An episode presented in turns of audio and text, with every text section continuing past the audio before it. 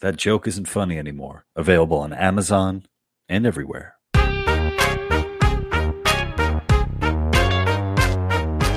Hey, everybody. Welcome back to the Lou Perez Podcast. I'm your host, Lou Perez. Please excuse the lighting. I got some Godfather lighting going on right now. And I don't know what my look is. I kind of look like, 2023's Richard Grieco. So I got that going right now.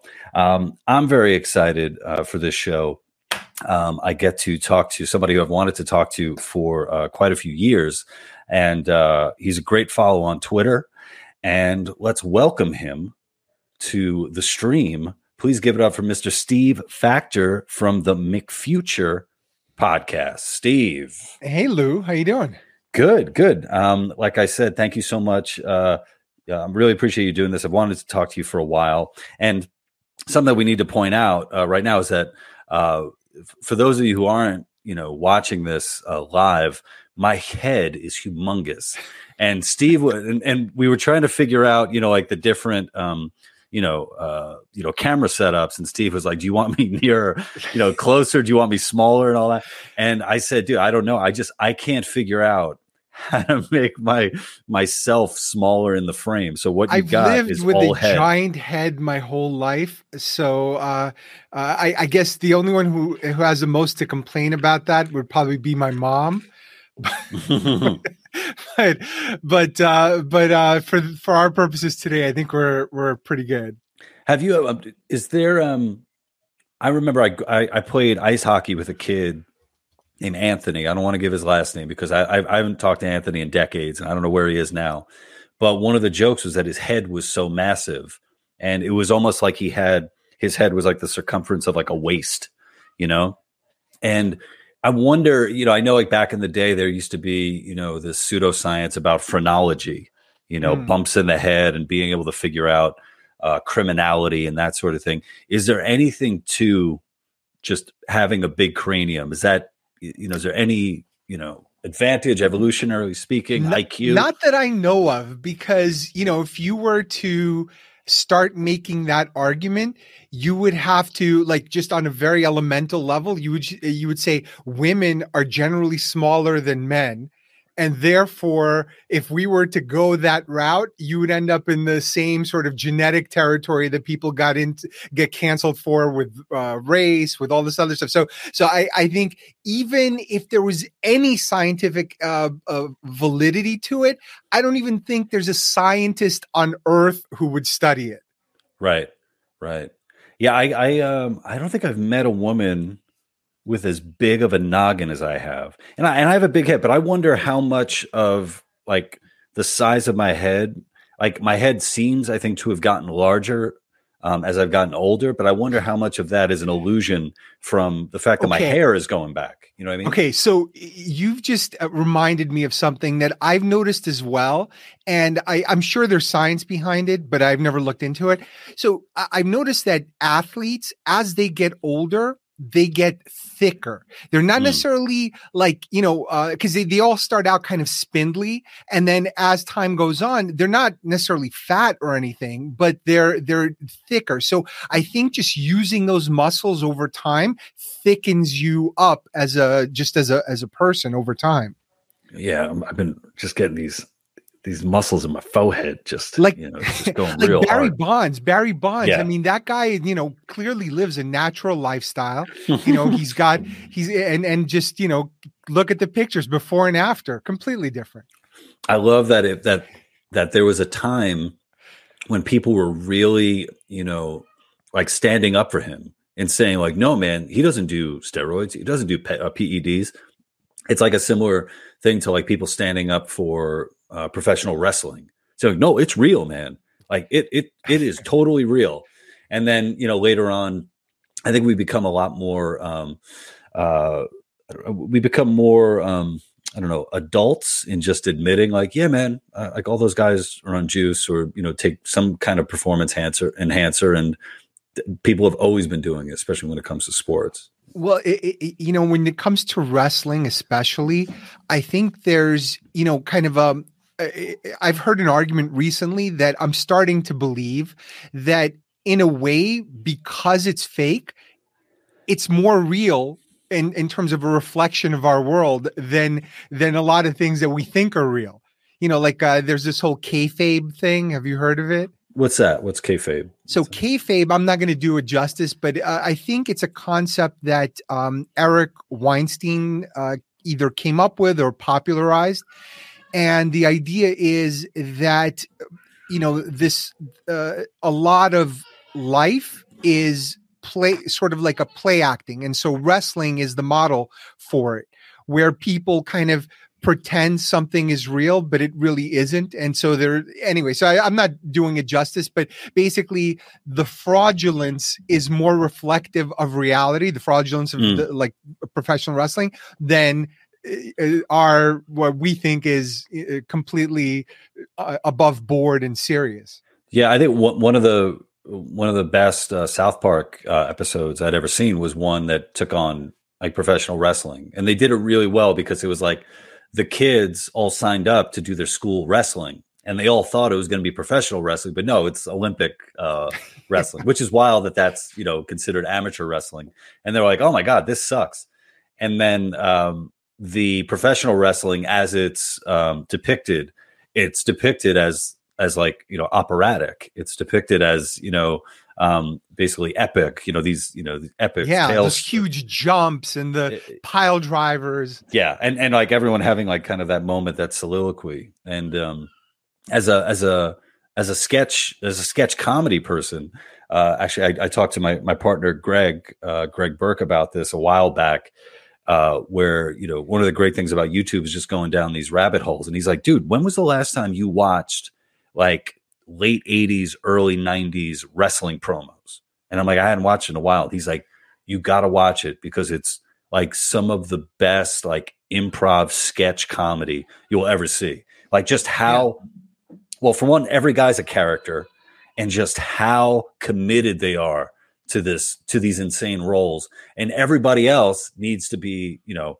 needs to participate and play their role, you know, whether it's a straight man or, you know, another crazy character. So definitely on that level, I think, you know, the performance wise, I mean, the guys are pretty amazing. Well, it's a great yes and exercise that never ends. And by the way, just before we get into other stuff, I've been a big fan of your sketches too. And I think, is Greg the one that you did the Wolverine sketch with? Yep. Yeah. Okay. I love that. Thank you, man. Thank you. I'm a fan. Wolverine's claws suck. And yeah, I think we're coming on maybe like, damn, it might be like 14 or 15 years. That's that was before you could grow facial hair. Yeah. Yeah. I was unable to look like the Richard Grieco that's right. Before you. Yeah. And that one, I mean, when we talk about like hits, that is our hit, our magnum opus has like on YouTube right now. If you guys go to Wolverine's Claws Suck on Greg and Lou, has over 19 million views. I recommend it. Yeah. And I remember shooting that and just being just so annoyed and frustrated the whole night we're shooting. 'Cause we were shooting it, I think it might've been around something like summertime, in an apartment in Queens, and I had all this sticky fake blood on me, and I just wanted to get out of there. You can get the real stuff in Queens. Yeah, I know. We messed up, man. I think that was all. I wonder if the real stuff is as sticky as the corn syrup and chocolate or whatever the hell we used for that. But no, man, I appreciate that. Thanks so much. And it's funny looking back at that because when I don't look like I look back then, like you thickened up, but it's your athleticism. It's your athleticism. It's not me getting fat. It's me. You and LeBron, same exact thing. You know, you just thicken up over the decades. That's right, man. That's right. I one thing I want to talk to you about. Do you identify like as a futurist? I do identify. I don't know what language to use, Steve. Come on. I don't know. You know, I, I would like to identify as a trans futurist because I think I would get way more business even than I would in my own shitty body. Let's just say you are not living in the past. You are. No, I am living ahead in the future, and to the chagrin of most of the people in my family. Yeah. But yeah, I mean, it sounds kind of goofy to describe it, but only because all the other alternatives are even goofier. Because if I say that I'm a scenario planner, that you're asleep by the second word.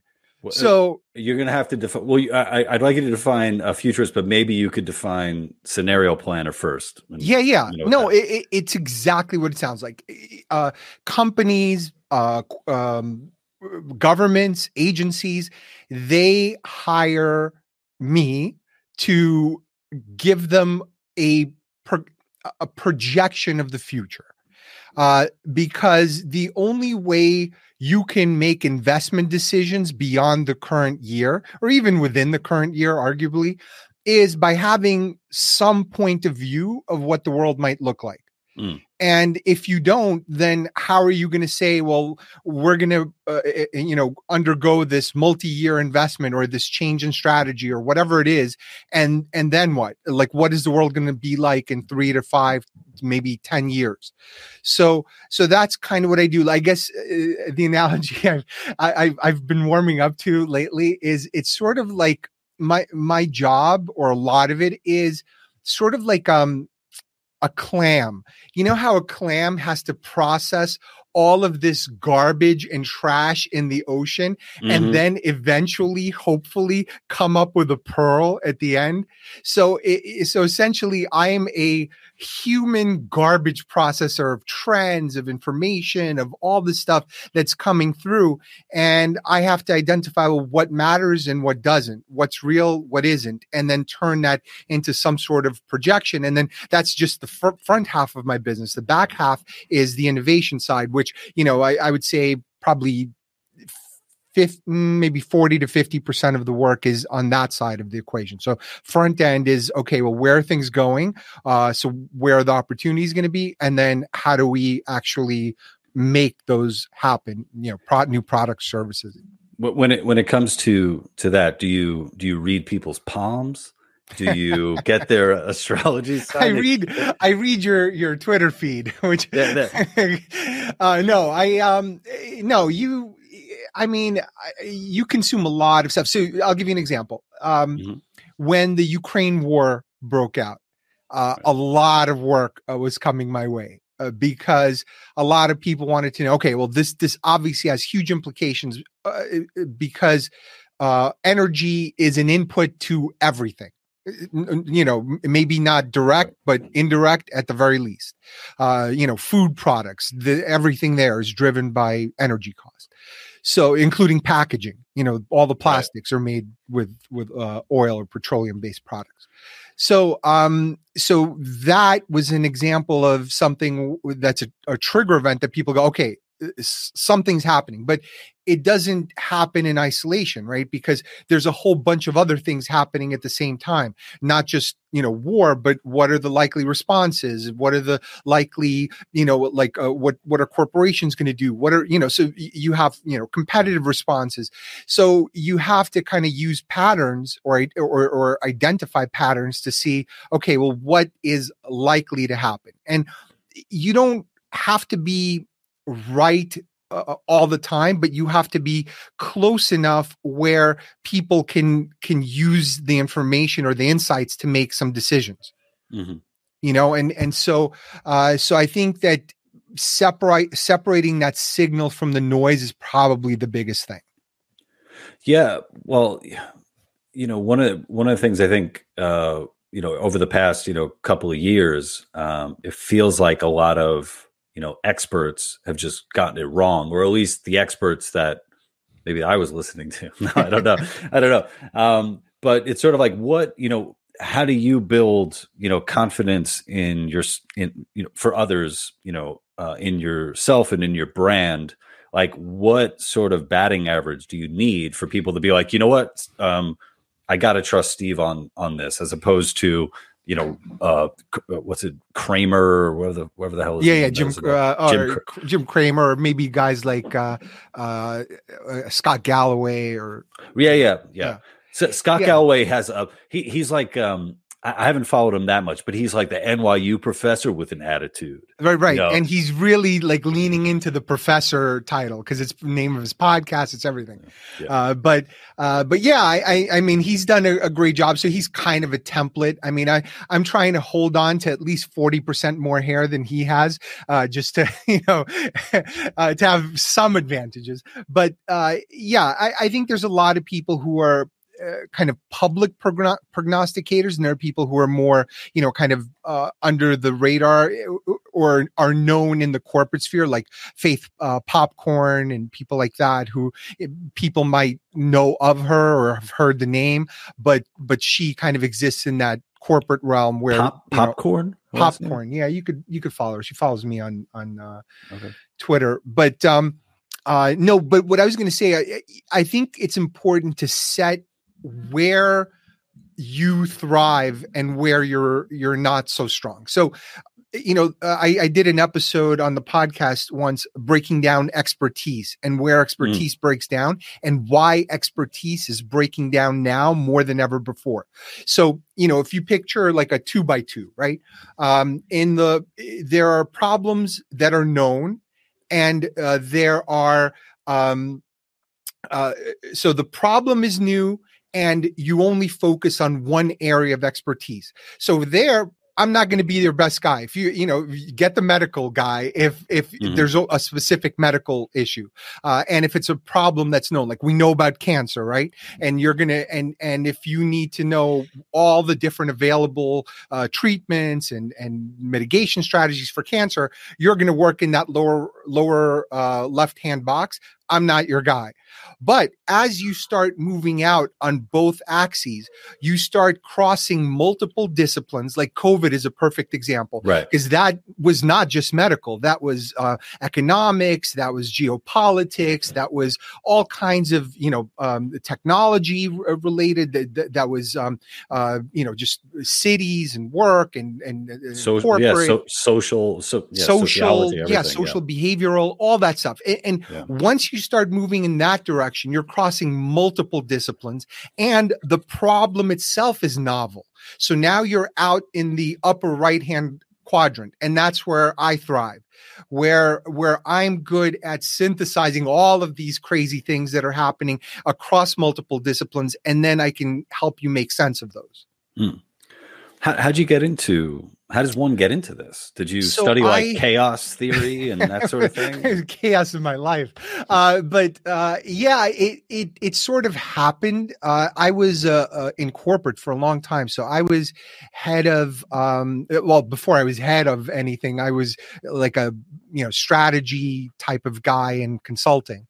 And then I went into corporate to MasterCard, and I started doing innovation. So I actually brought innovation into the company and developing new products and services. Like it wasn't a function that existed before. Is MasterCard still around? This is such a stupid question. MasterCard is still around. I'm maybe I don't know if I should tell people what kind of card I have, but I don't know if anybody else still gets these, but like every month I still get, Discover still sends me mail. Like they really want me back ever since, like it was the first card I ever had, like in college.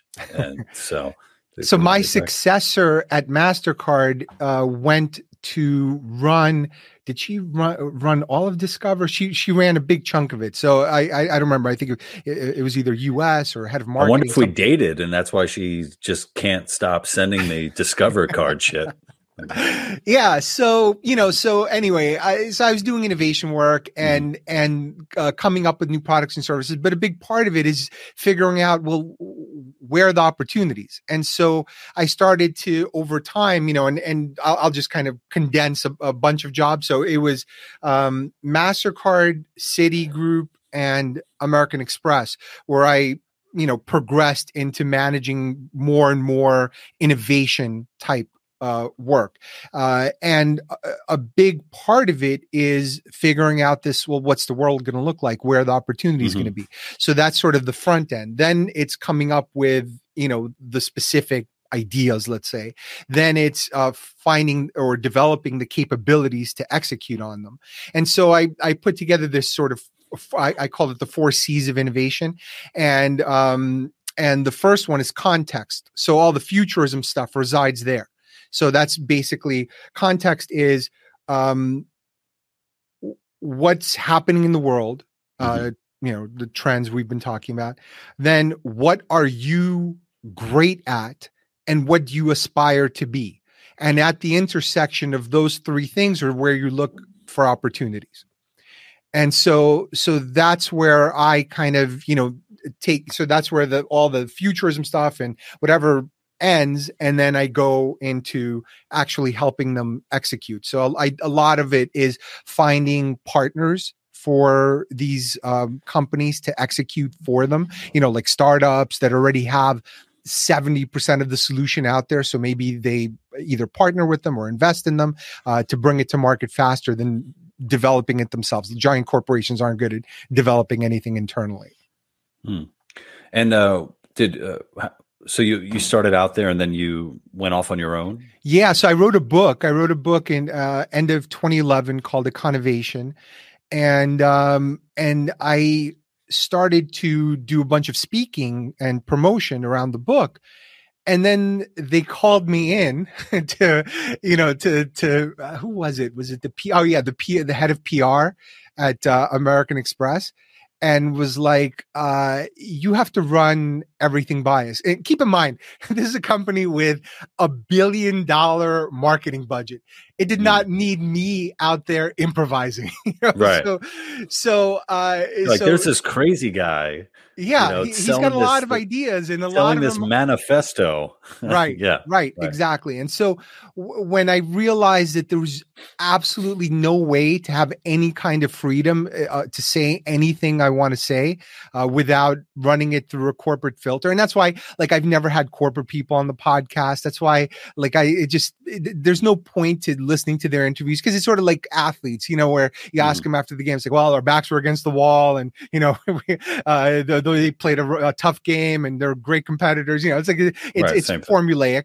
And so it's the same thing with corporate, and those are the things you're allowed to say. And I get it, you know, it's a controlled environment, and you have to live within those rules. And I wasn't prepared to live within those rules. Yeah. You know, I want to say something. I don't know if this is going to be a popular take, but when you talk about innovation, I feel like credit cards just as a technology, as an innovation, are just incredible. Like, you know, anytime someone thinks about credit cards, they automatically think about the debt that they have and like, oh man, this freaking sucks. I have credit card debt. You know, my wife and I were working, you know, to get it paid down. Obviously, we want to be, you know, debt free. But, you know, just looking at like just the idea of you can get this now and you don't have the money and you will eventually pay it off. Like that's incredible. If you looked at just like the amount of stuff that you couldn't get if you needed cash on hand. It's just endless.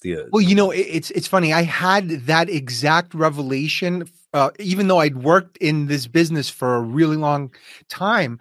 I moved to the burbs at the, you know, like during the pandemic, and that's a whole other conversation we could have. But I had to buy a car. Never owned a car before, and so I went in. And you know, I had good credit and, you know, whatever. I applied. I didn't put any money down. They just gave me a car. We drove away from the place. We drove away from a building with a vehicle that I gave them nothing. Oh, just a little bit of paperwork, and they were like, "Yeah, go ahead, just drive off the lot. It's fine. Everything's okay."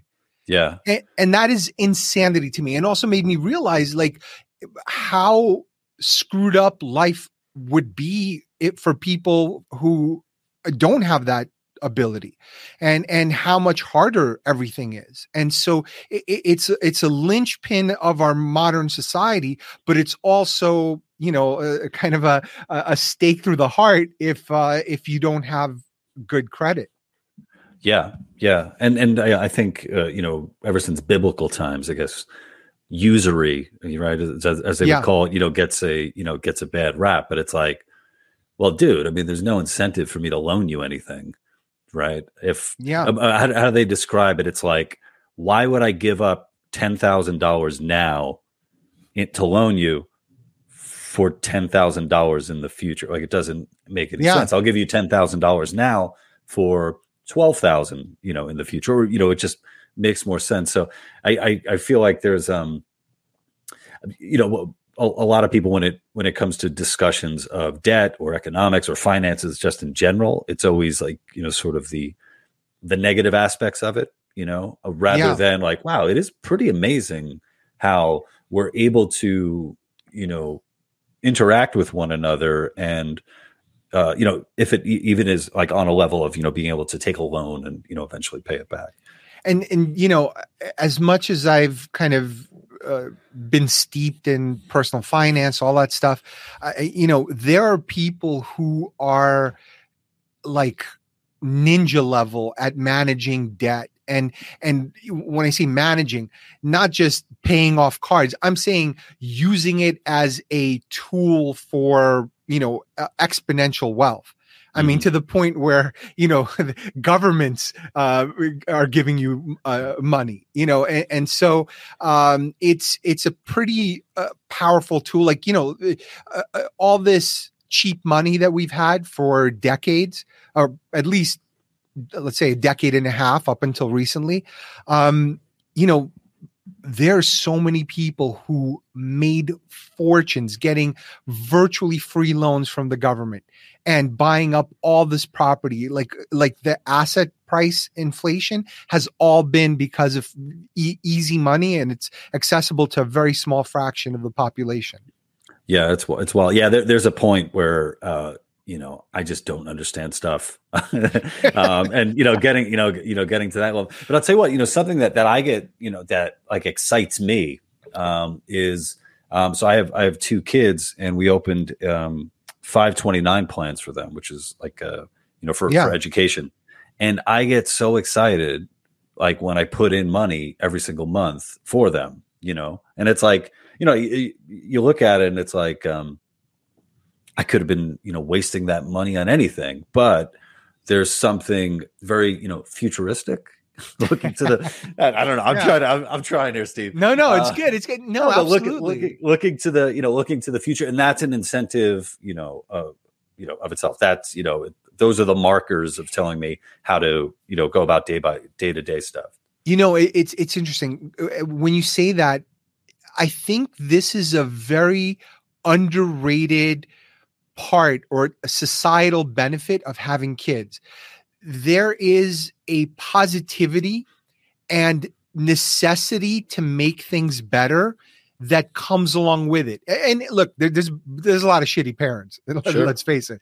But once you have kids, that almost necessitates, hey, I have to plan for the future. I have to care about the future to some extent just for their sake. And so that is being lost as people have fewer kids and, you know, and the population starts to taper off. That's a big problem. You start to feel futureless, and that 529 plan is that you just described is kind of like a microcosm of positivity, of this, you know, like aspirational thing that you have. And look, we're going to have a world where not everyone's aspirations are going to come true, but the fact that you have it is hope. That is the definition of hope. And I think it's so important, and a lot of it is being lost. No, I appreciate that. And, something that, a couple of years ago, I had a fan reached out to me, and it was a really nice message. I'm so easy to get in touch with, like maybe too easy to get in touch with. But someone, you know, reached out to me and asked, like, you know, Lou, are you hopeful for the future? And I thought about it for a while, and I said I am hopeful, because I don't have any other choice but to be hopeful. It's like I have a child, you know, on the way. And it's like, if you're not hopeful, well, you got to create your own hope. And you got to do it anyway, any way that you can.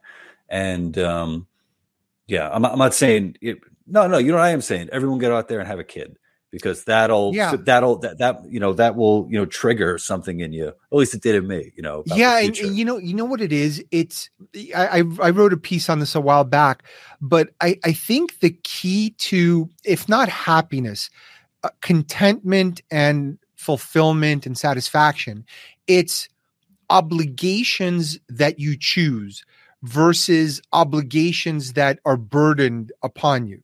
You know, because if someone is telling you, you must do this, you know, it could feel hard. I guess there are variations of that where it's like, you know, you have a sick parent or something and you have to take care of them, you know, like that's put upon you, but you know, you feel like it's important to do. But a lot of obligations are not that. But if you choose to have a child, that is an obligation that you chose.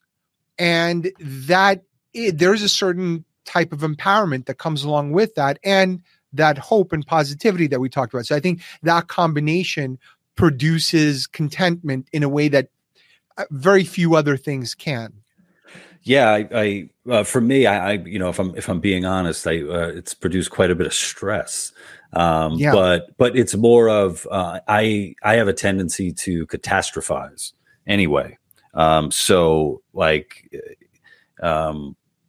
this is going to be turned into a therapy session. Yeah. But I have a tendency to catastrophize. I have a tendency to take things very personally, like even in business, you know.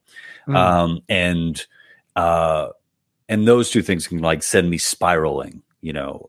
So like just like, you know, stressed out, like worry and, you know, and all that. And then the fact that I work in entertainment, there's just like a part of me is I'm very proud of where I am, and I know how hard I worked, you know, to get here. But then another part of me just realizes, you know, you're an entertainer, you're a producer, you're a comedian. Like it can go like that. Yeah. You know? And you know, strapping a wife and two kids to the back of a clown. Shaky. Yeah.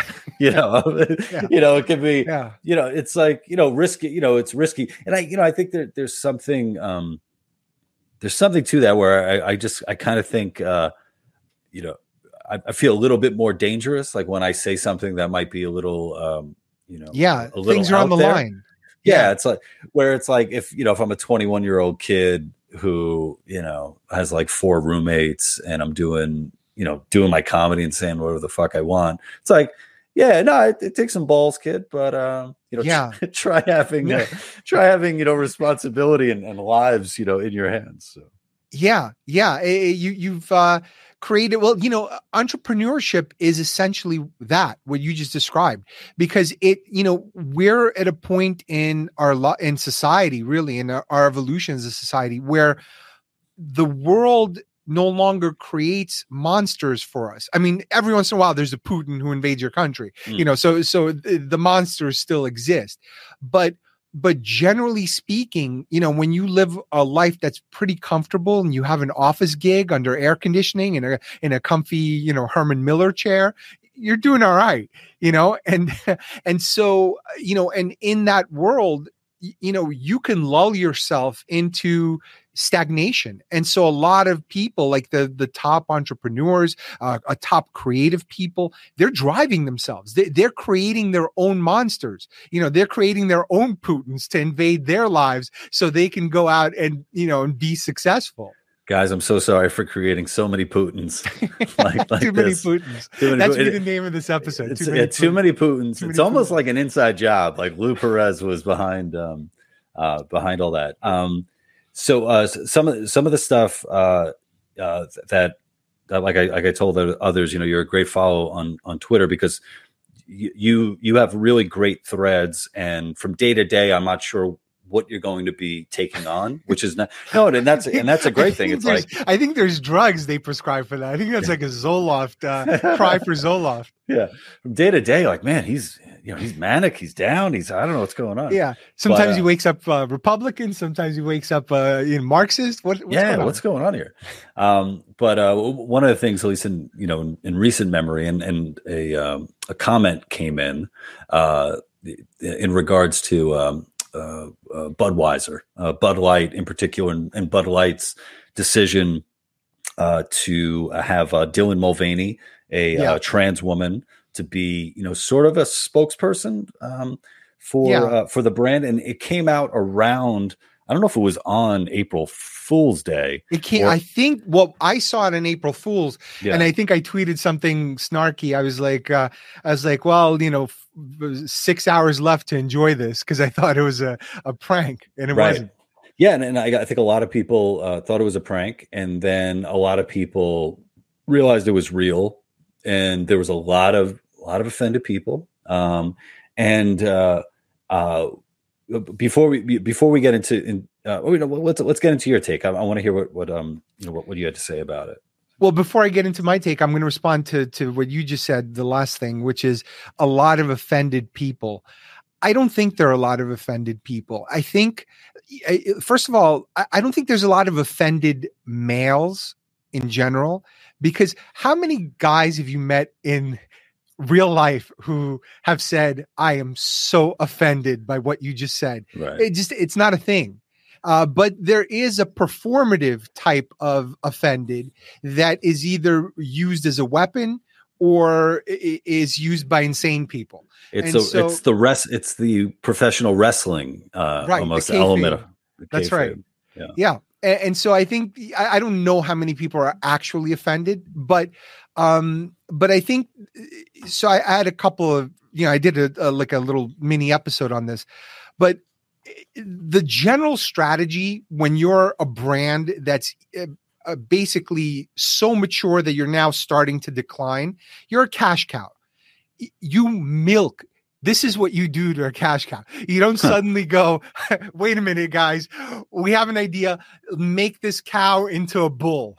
Mm-hmm. Like we're gonna transition the cow. Right.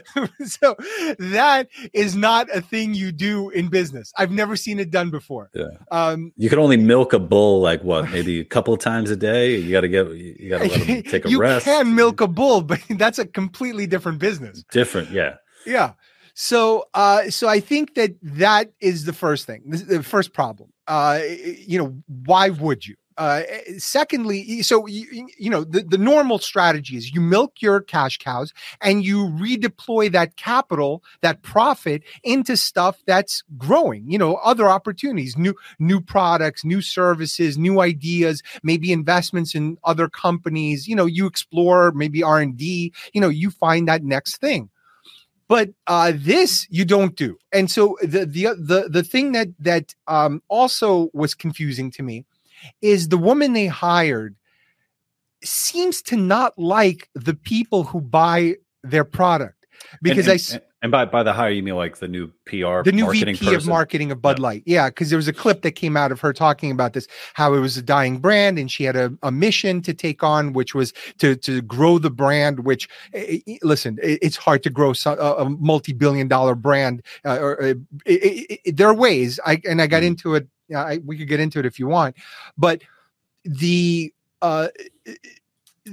impression I got from what she said was she called it fratty, the branding. She just had she implied that they weren't evolved, that it's time for, to evolve. It had very faint hints of Hillary's deplorables line. But much more subtle in a corporate sort of way. She didn't say it out loud, but if you put all the trail of crumbs leads to something similar. And I think it's almost impossible to be successful when you don't love your customers. I had this situation recently where a guy I know asked me to look at his startup pitch.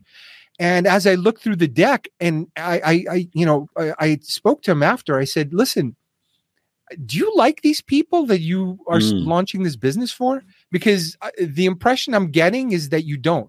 And if you don't, you're not going to be successful trying to serve them if you have some sort of disdain for these people. And when you're in a bubble and, you know, and living in New York and you think you can market to people in the Midwest as some sort of, you know, alien race, or you think you can cut out the people who are making you billions of dollars to find these new woke people who are the worst. It is the worst audience. First of all, they're not big drinkers. They're not having sex. And this is all statistically speaking. I looked at the numbers. And they're never happy. They're highly medicated and they're combustible. You do one thing wrong, they hate you, they tweet against you, they turn on you, they turn on a dime. And so, like, is that the person you're going to build your future around? Right. Yeah, and you know, thinking about that too. You know, I don't know if it's because as I've gotten older, I drink less, and part of it is just like not being able to bounce back the way I used to. Yeah. Like, you know, hangovers hit me really hard. I get even I've had hangovers, just sugar hangovers. Like if I go a little too nuts and eat too much sugar, I'm not a diabetic, but just like it hits me like in the morning. So, you know, health wise, it's just better for me that I'm not drinking as much. I love a good margarita every now and then. Like that's my drink. But as far as like drinking on the regular, I'm not doing that. And what's funny with the Bud Light thing, like just even, you know, this marketing person, you know, like I totally agree, like totally shitting on the customer base. It's also like you're trying to find new ways to sell alcohol to a younger audience, you know, where all signs are saying like, no, actually you should be living a healthier lifestyle. Right. You know, so like when it comes to like smoking, governments will do everything they can to get young people not to even start smoking. But yet here we are with alcohol, you know, trying to, you know, reach out, you know, to this younger audience. So that was just, you know, that was weird. I didn't see anybody talking about that. Yeah. The other part of what you're saying is, you know, so I'll give you the flip side, which is the corporate end of what you just said, which is the way these jobs are defined. She couldn't even make those kinds of moves because she's in a corporate box. So they give her a vertical brand. So they're like, okay, Bud Light, because Bud and Bud Light are even separate departments. Like those are completely different lines of business that are managed separately. And then she has a functional role, which is marketing. So even if she wanted to do some of these other things and say, hey, let's make a healthy thing, let's do this, that's another guy or woman, you know, like the hard seltzer arguably maybe is healthier, you know, maybe you have it on the treadmill or something. but you know, that is completely a different department. She has to get on an elevator, you know, like meet with another person. Well, even that, you know, when I made a joke about they need a non-binary person to be the spokesperson for a non-alcoholic beer now, because it just, you know, play on words, non and non. But, know, I want to see non-binary elevators that have no numbers. Yeah, exactly. You never know. Am I going to get there? Yeah.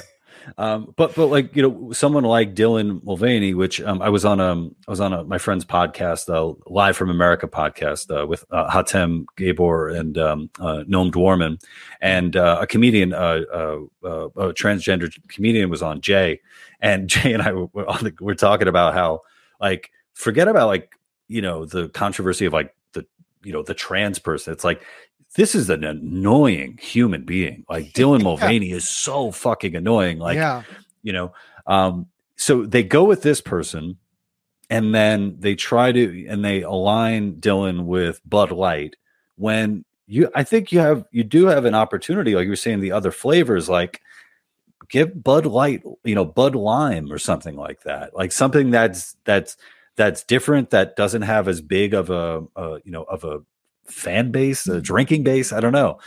It seemed like even there were opportunities to do something that wasn't going to alienate, you know, your customer base. Yeah, I mean, it's still Anheuser-Busch. It's a massive company. If you're determined to see, but this is the thing. It's like everyone has to view diversity within these very small, within they want to put it in places where it doesn't make sense. Like, do you look at diversity across all of Anheuser-Busch, or do you look at diversity within each single item that they sell? Right. Because one is a nonsensical way to look at it. Like, yeah, I understand you want to be diverse. You want to represent different people. You want to go after different markets. Knock yourself out. It's the same thing they do with superheroes. It's like, hey, now all the Ghostbusters are trans. I'm like, okay. I mean, is there a good reason for you to do that? Is there like a, you know, did you write a great story where that makes sense? Or did you just kind of wedge it in because you think that's, you know, so I call that the Hannibal Lecter strategy, because like you literally put the skin of another person on your face and you're like, I'm that guy. I'm him. And I'm right. Like, no, you're exactly the guy I know who's wearing a bloody mask. And that's exactly what they're doing. They're putting on the bloody mask of wokeness and saying, oh, now we're trans friendly. I'm like, you had no opinions on gender for decades. And now all of a sudden, Bud Light is our shining light into the future of gender. I'm like, you're full of shit. So you're still Hannibal Lecter. You just now have a mask, a trans mask on. Right. Yeah. Yeah. Like, I wonder, you know, it's probably like an easy parody to do, but just like, you know, have like Dylan Mulvaney push like Colt 45 or malt liquor and stuff, where it's sort of stuff that was predominantly the urban market. It's like, you know what? I think Dylan could be the new face. Could be the new Billy D. Williams of Colt 45. Well, it's like, you know what it would be like? It'd be like, do you ever see the Brady Bunch movie? Mm-hmm. So there was a running gag in there where no matter what the client would ask for, right, Mike, the husband, would always give them a version of the Brady house with a different sign on top of it. Yeah. So it's like, no matter what your problem you have at your corporation, Dylan Mulvaney is your solution. Yeah, that's right. And I mean, Dylan has gotten fucking advertising like all over the place. Nike, Bud Light.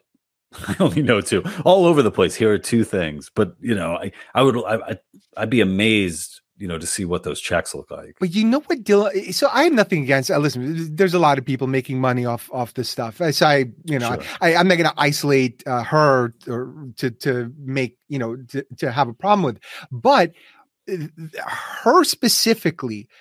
It comes off almost like a minstrel show. You know, it's a gender version of a minstrel show where she's putting on this act of a exaggerated woman, not even like a regular woman, how a woman would behave. It's just so exaggerated, so over the top that it's almost insulting. I don't know if I'm a woman and I'm watching it, would I you know, I can't put myself necessarily in that position, but it just feels so over the top, and if, like that could be offensive if you're a certain kind of person. Yeah, the most annoying skinny bitch you've ever met. It's like, you don't got titties, you don't got an ass. Like, get the fuck away from me. Holy shit. Go over there and drink your Colt 45 in the corner. Yeah, no, it's wild. I wonder, you know, what the future holds for, you know, other products that I was going to say other products I don't buy, but I think I have like a 18 pack of Bud Light in my garage that's been in there for months. So it's been through like all different like temperature drops. Yeah.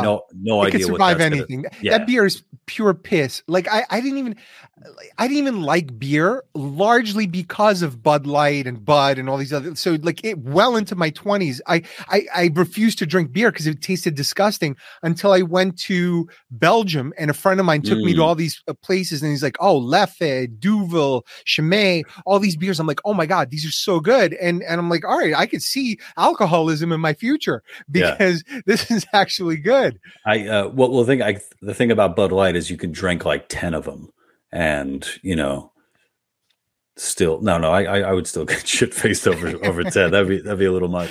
The Belgian beers, they have some delicious stuff. I made the mistake though of drinking Delirium was one of them, and I think that was like maybe 9 or 10% alcohol. Yeah, like, I could get up there. It's like wine, dude. I'm like, holy shit, that just would knock me out.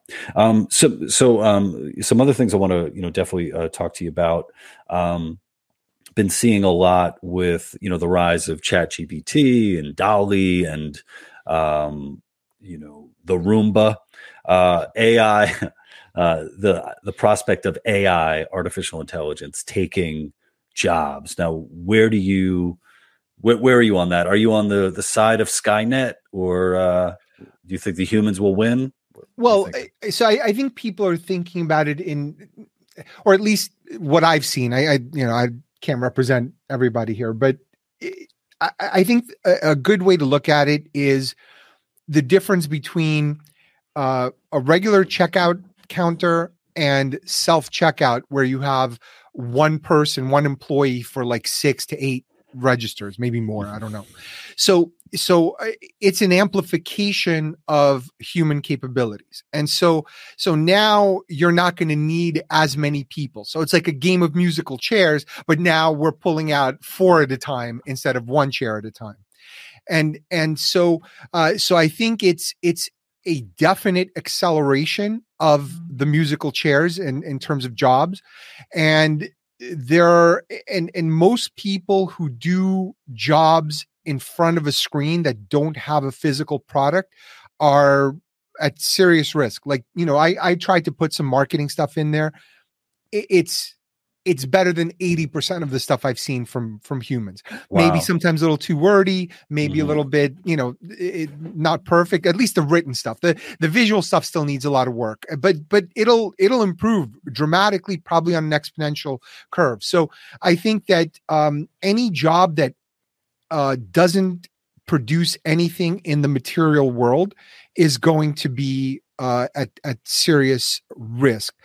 So I think it's a race. I think it's a race between AI being able to improve enough to amplify jobs, so the workforce will go down, and aging of the workforce, which is, a lot of people retiring or just decrease in birth rates.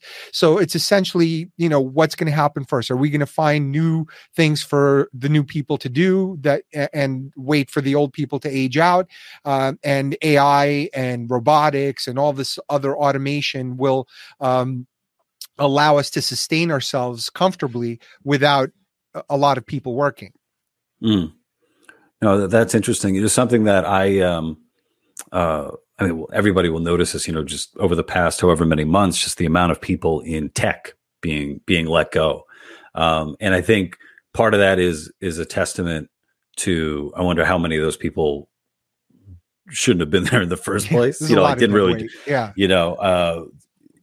Watching those fucking like TikTok videos of like a day in the life, and I go to the Google office, and we do a rock climbing wall, but I'm not going to do a rock climbing wall because I could just make my smoothie over here, and go take a nap in the nap section and pet the company dolphin or the manatee, stuff like that. It's like, I don't know what you do. You probably shouldn't have a job, but something that I noticed when. So during COVID, we moved to our house, and we did basically like a gut renovation.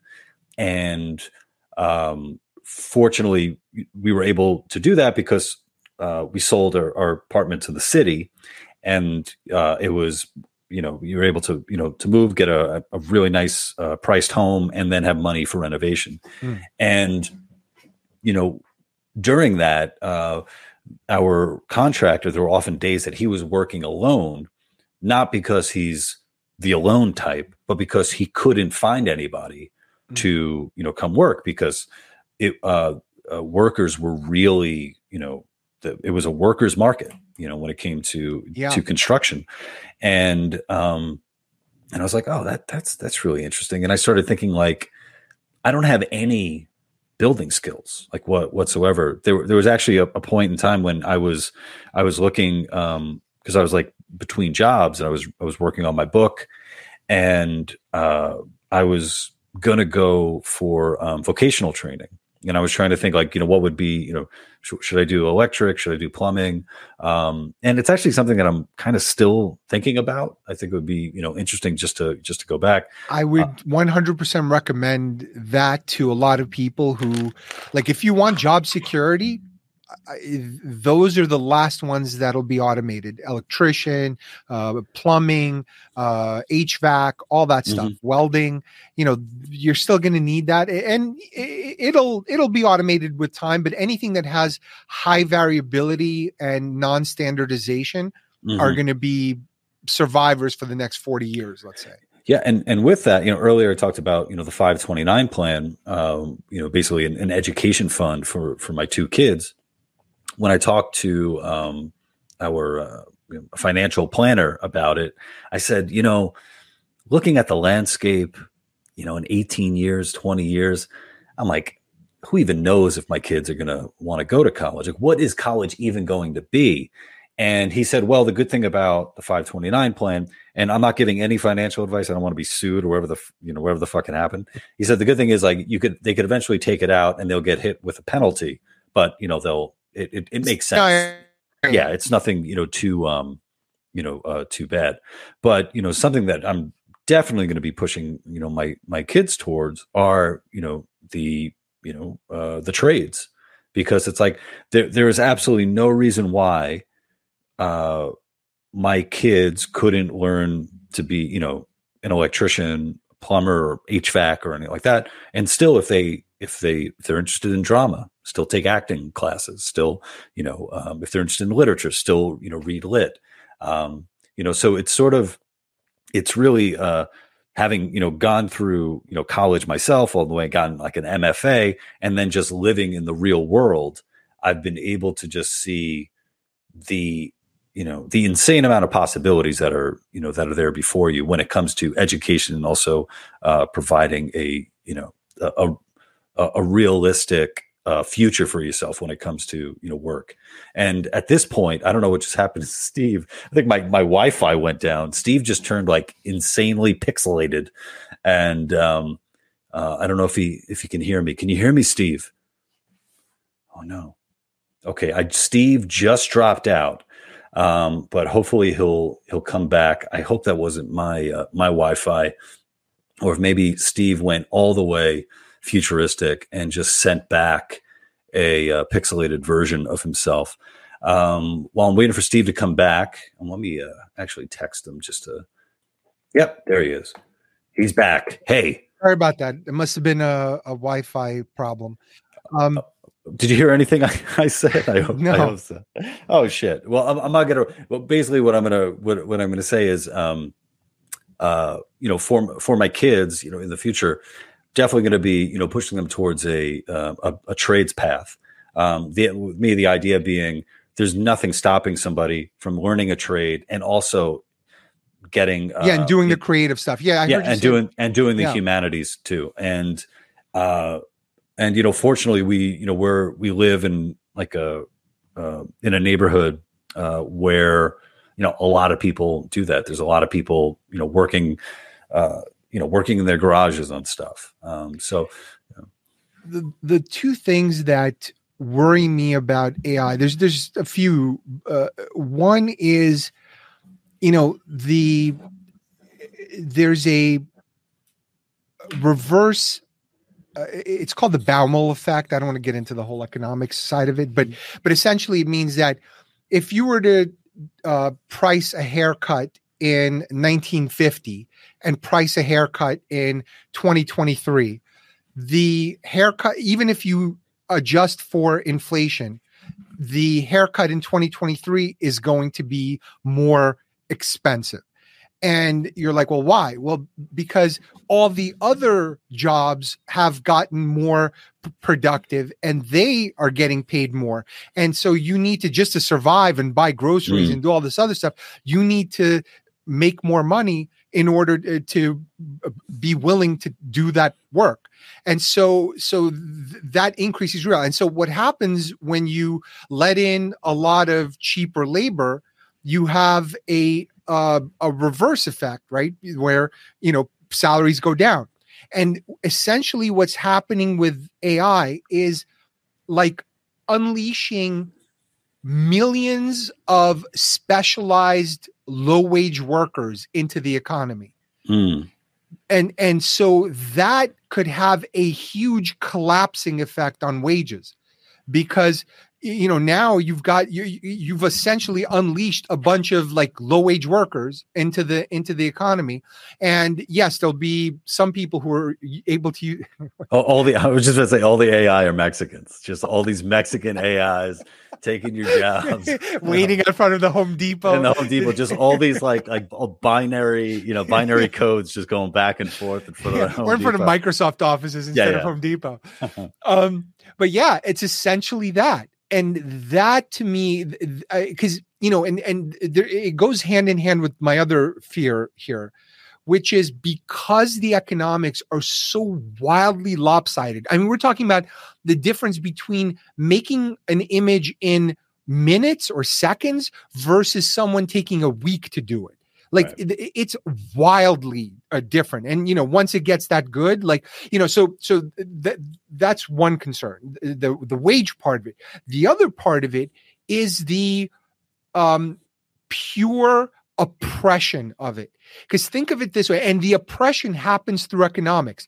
So if you are a designer, right, and you have this awesome, wild idea for an ad campaign, but the guy who's using the AI has another idea. Your idea is going to take a week to do. That guy can do his idea in 45 minutes. Guess what's going to happen? Guess which one's going to be picked? That one. Now, the AI is not very permissive. It's a domesticated bitch. Like if you tried to use the Microsoft AI, it is a pure unadulterated risk management. It is a censorship machine. Like I tried to turn the transcript for my last episode, the Bud Light episode, into a blog post. I put it in. It started going and started showing me results, putting paragraph after paragraph. And then, sorry, we can't do this topic. It's too controversial. We don't want to offend anybody. Cut it off. Deleted all the prior product that was created. It is a pure enforcement mechanism of unbelievable proportions. It is pure squelching of speech, pure squelching of creativity, sheerly through economics. No one in government ever has to lift a finger because it's all going to be done by the risk management of the companies that own these AIs. So essentially the Overton window is going to be like, you know, do you remember the Seinfeld episode where Kramer slid salami slices under the door?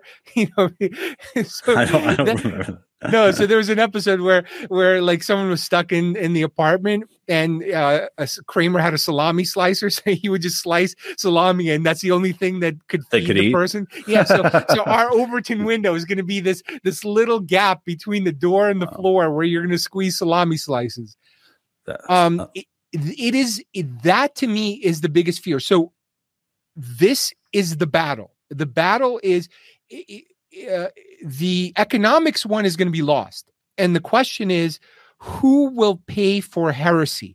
Who will pay for Lou Perez to do his super creative sketches when the machine can create less controversial sketches in a fraction of the time at a fraction of the cost? That's an amazing question, and I think an amazing point for us to stop over here. And Steve is going to join me on my locals, thelouperez.locals.com, for a locals exclusive. There's going to be a lot of heresy over there. But for everybody listening to the stream and listening to this on my podcast, on the audio version.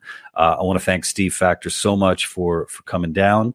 And please check out his podcast, McFuture Podcast. And the McFuture, just look up Steve Faktor, all my stuff. Steve Faktor, Faktor. There we go. All right, bye guys. A pleasure.